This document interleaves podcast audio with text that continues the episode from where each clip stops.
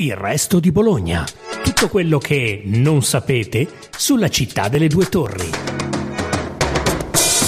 Ciao a tutti, sono Marco Sant'Angelo, giornalista del Carlino e questo è un nuovo episodio del podcast Il resto di Bologna. Possiamo, seppur sperimentalmente, aprire questo breve tratto di circa un centinaio di metri che è esattamente dove stava il porto di Bologna, l'antico porto di Bologna. Un'apertura straordinaria per un posto straordinario, l'ex porto di Bologna, visitabile da un ingresso del tutto inedito, il canale Cavaticcio. La scorsa settimana, infatti, è stato inaugurato l'accesso alla porzione sotterranea all'interno del Parco Cavaticcio, ai piedi del Mambo e accanto alla Salara, nell'area in cui sorgeva l'antico porto di Bologna, demolito quasi completamente nel 1934. In questo tratto del canale, dove normalmente scorre l'acqua, sarà possibile fino al primo novembre, ma le visite sono già sold out, visitare l'area e ammirare antichi resti come gli attracchi per le imbarcazioni o l'antico ponte del Ranuzzino, ovvero il ponte grazie al quale nei secoli la strada esterna alle mura cittadine scavalcava il canale navile. Il consorzio della chiusa di Casalecchio e del canale di Reno, in seguito ai lavori di ispezione e rilievo condotti nel 2022, ha deciso di consentire, ripetiamo per un breve periodo di tempo, l'accessibilità a un tratto singolare della propria rete di canali. L'area dell'ex porto è uno dei luoghi più simbolici per Bologna, ma anche per l'idraulica cittadina. In poche decine di metri, infatti, si concentra il passato storico della città, oggi racchiuso nel polo culturale e artistico della manifattura delle arti, Mambo, Cineteca e Unibò, rappresentando il nodo strategico delle acque. Ma dell'antico porto di questa città ci racconterà di più Andrea Bolognesi, direttore del Consorzio Canali di Bologna.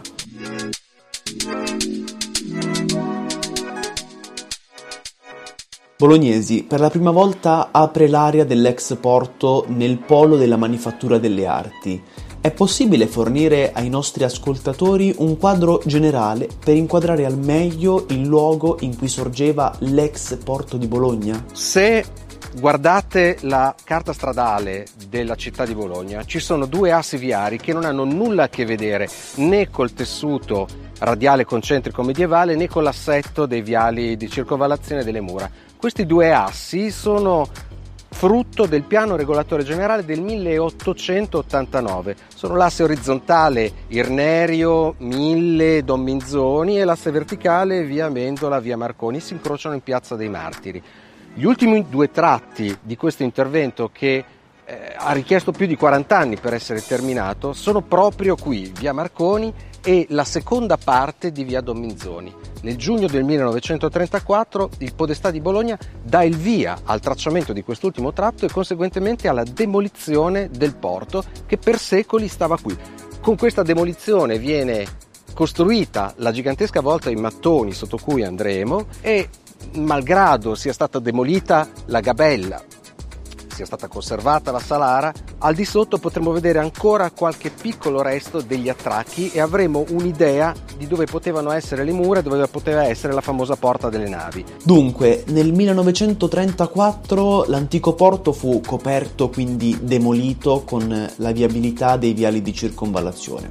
Ma è possibile ancora oggi ammirare alcuni resti o alcune strutture non colpite dalla demolizione? Straordinario, almeno dal mio punto di vista, è che nella costruzione di questa volta e nella demolizione generale siano rimasti intatti e illesi i due ponti che insieme costituivano il varco, il ponte del Ranuzzino, ossia il ponte con il quale la strada esterna alle mura per secoli ha superato il canale navile. Sono due archi diversi, li vedrete, uno si dice del XVI secolo e l'altro addirittura pare risalire al 300. Nel corso di ispezioni approfondite svolte lo scorso anno abbiamo visto che alcuni resti erano conservati soprattutto erano straordinariamente conservati due ponti che erano quelli con cui la strada esterna alle mura ha scavalcato il navile per secoli. E allora ci siamo chiesti se fosse possibile, fosse stato possibile metterlo in sicurezza per le persone e lo abbiamo fatto e l'abbiamo aperto alla cittadinanza. L'area, come abbiamo detto, sarà visitabile solo per pochi giorni, fino al primo novembre e le prenotazioni sono andate subito sold out. Ma perché è stato consentito solo ora l'accesso e perché per un periodo di tempo così limitato?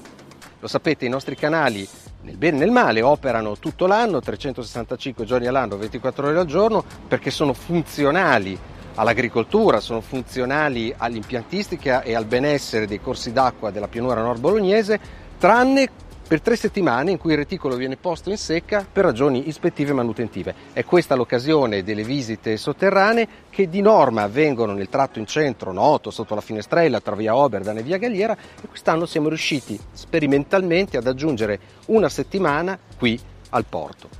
L'apertura di quest'area rappresenta un momento sicuramente importante per la città ma immagino anche per lei che da anni lavora per il Consorzio Canali di Bologna.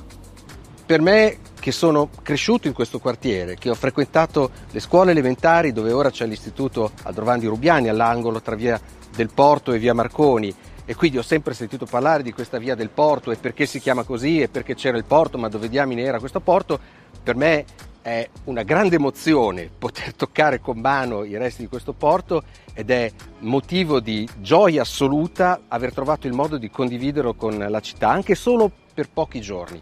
Questo, diciamo, questa gioia, questa mia emozione è motivo di, di, di orgoglio e di privilegio perché tutti voi, tutti noi vorrei dire, quotidianamente impegniamo il nostro tempo per la cura del territorio, per il benessere soprattutto della risorsa idrica per la maggioranza di chi è convenuto qui, ma con un unico generale obiettivo che è il bene comune. Grazie per averci ascoltati. Vi diamo appuntamento a domani con una nuova puntata del Resto di Bologna, il podcast della redazione del Resto del Carlino.